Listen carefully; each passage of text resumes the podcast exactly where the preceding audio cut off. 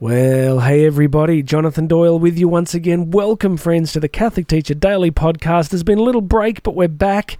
We've been navigating lockdowns here again with the COVID issues, so uh, you could be hearing this at a different time when things have all changed. But right now, we're in lockdown, and Karen and I have been pivoting rapidly into homeschooling mode. We have three young children, so I have been putting back on my teacher hat and taking care of the schooling every day, which look has been great. I was, you know, a teacher by training and and by disposition.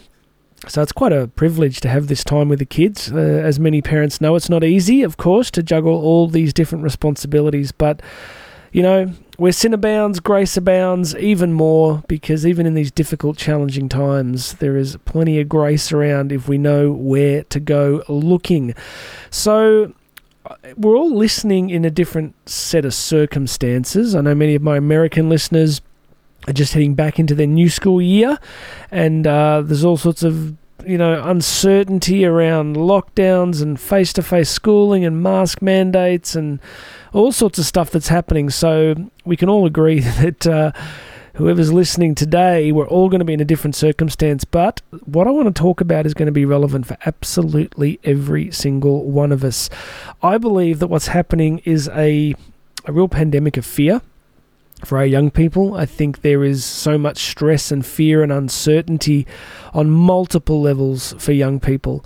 And they are reporting all sorts of challenges in terms of mental health. And uh, you, as educators, are very familiar with this. So I want to offer something today that I think can be really useful, whether you are face to face again or whether you're doing uh, remote learning and as an educator you're dialing in by Zoom each day. Uh, I know that my kids, at least two of them, are in you know Zoom face to face contact. Is that a oxymoron? Zoom face to face contact uh, are in daily contact via Zoom with their teachers. And what I want to talk to you today is about hope. I think really what we're facing in this pandemic, amongst you know many different factors, is a crisis of hope. And I think our young people, whether they can articulate this or not, are dealing with this anxiety and a loss of hope, a hope about their own futures. Uh, and depending on the age of the children, there can be a lot of anxiety for younger children. Uh, teenagers are missing out, are missing out on a lot of social connection interaction. I know my daughter, who's uh, in her teens now, is just really missing her social connections with her good friends.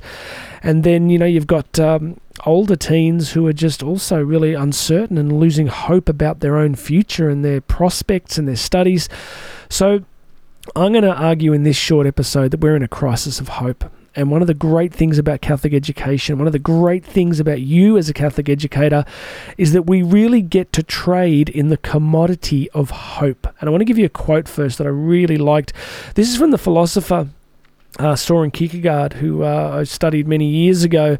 Kierkegaard is uh, very influential and uh, writes quite beautifully. He led a very sad and solitary life. He really did. He was a very, I wouldn't say troubled, but a lonely soul.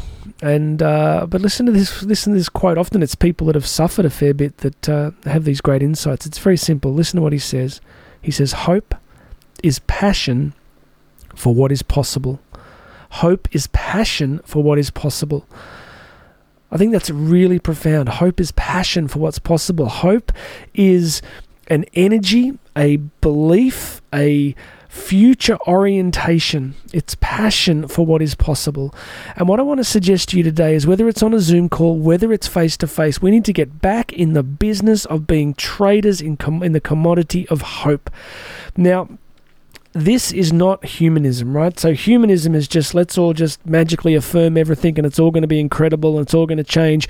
We're not talking about that. We are going to be traders in the commodity of hope and that hope comes to us through one particular thing and that is faith. I've been going on recently about a quote I came across in the Yale Bible Dictionary and it just said faith by its very nature confronts fear. Faith, by its very nature, confronts fear. You know, I've been a Christian for many, many years, and I've studied my Catholic faith at a very high academic level, but that was kind of a real bolt from the sky for me. It was very helpful to realize that hope and faith confront fear. Whenever fear grows in our lives or in the lives of our student, what we need is hope in a brighter future. What we need is faith in the God who's going to bring it about. So I began to study when, when this next round of lockdowns came in. I knew that I had to really guard my own heart and mind. I really needed to get mentally strong. So I started doing a huge amount of Bible study. So I would get up, and this morning I was up at 3:30 a.m.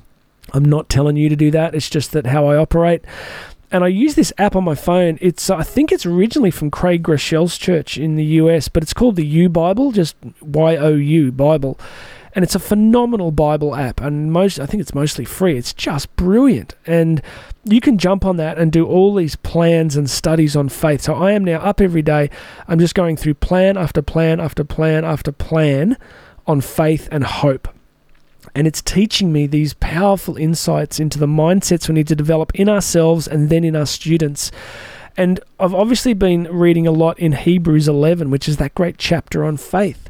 And there's this beautiful line where it says, Faith is the assurance of things hoped for that we have an assurance of what is hoped for. We have an assurance that of you know that things are going to turn out okay, that things are going to be all right. Now I know some of you listening going, Jonathan, well we don't want to put false hope in the lives of our young people. Well, if I had to risk it, if I had to take a 50-50 bet, I would be betting more on just instilling them with hope. Because what I'm learning as a Christian is you can focus on your circumstance, you can focus on what's surrounding you, or you can focus on the promises of faith. You can focus on the promises of God. You can focus on what He says in His in His Word. And I know I'm I'm you know I'm an Orthodox Catholic. I know some of you listening to me going, Jonathan's gone Baptist. I remember speaking in New York a few years ago, and uh, it was a beautiful invitation to speak and and the lady that invited me, her husband was uh, was a evangelical Protestant, and she was a devout Catholic. And uh, you know they had a beautiful marriage, and, and there was no issue with, with their different faith expressions. And but he turned up to hear me speak as well. And apparently, because I got really fired up and got my Bible out, and then apparently she told me later he turned over and he whispered to her and he said, "Jonathan, he's going for the word. he's going for the word. And I was, and I was passionate about it because I began to realize that it is far better that I build my reality on his word than I build it on my own fear of my own circumstances. So, your students and even you yourself at the moment are surrounded by fear. You're surrounded by messages of loss and, and fear of the future and fear of pandemics and fear of this. And I'm not saying that there's no, you know, rational basis to some of it, but I think our mainstream media and our culture in general traffics in fear because it has a major evolutionary advantage and we are predisposed to be sensitized to fear. So we have to train ourselves to not be uh, focused on the narrative that surrounds us. We need to be focused on what God promises us.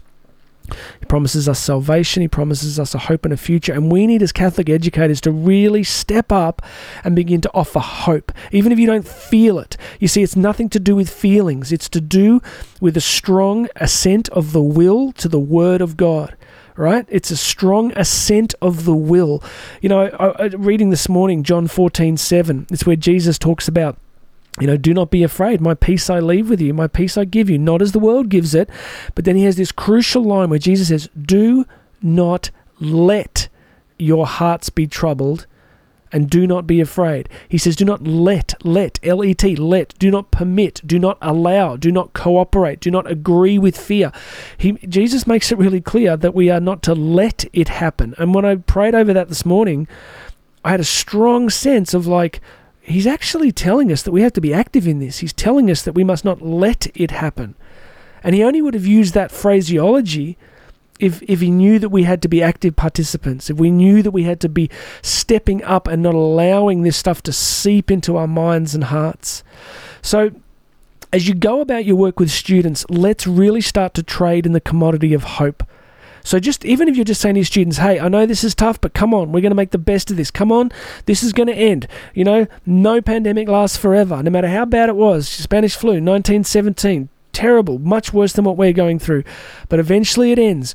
People survive, people move on, some form of normality returns, new opportunities are opened up, hope returns. It does. No matter how dark and difficult things are, hope returns. And as Catholic educators, we are uniquely positioned and placed to really share that message of hope with young people. So, friends, I'm just putting this on your heart today that if God has made you a Catholic educator, if He's called you into this beautiful vocation, then please become traders in the commodity of hope for young people. They really need it from us at the moment. They really do. All right. I hope that's an encouragement to you. Get that app on your phone. Just make a commitment to just daily Bible study on faith and hope in this dark season. You know, even if it's just 10, 15 minutes a day, whatever it is, begin to fill your heart and mind with scriptures about what God is going to do, about what He has promised, about who He is, about how we're never abandoned, how we're never left alone, how we must not give in to despair. Fill your heart and mind with that. All right, do me a favor. I want you to go across to trygoingdeeper.com. That's our online training platform for Catholic teachers. You're going to love it. There's a free trial. I put together a free trial, three episodes, no charge. Just go to trygoingdeeper.com. All right. Please make sure you've subscribed to the podcast. You can find us on Facebook. The website is One Catholic Teacher. Please share this with some Catholic teachers that need some encouragement. God bless everybody. My name's Jonathan Doyle. This has been the Catholic Teacher Daily Podcast, and I'll have another message for you very soon.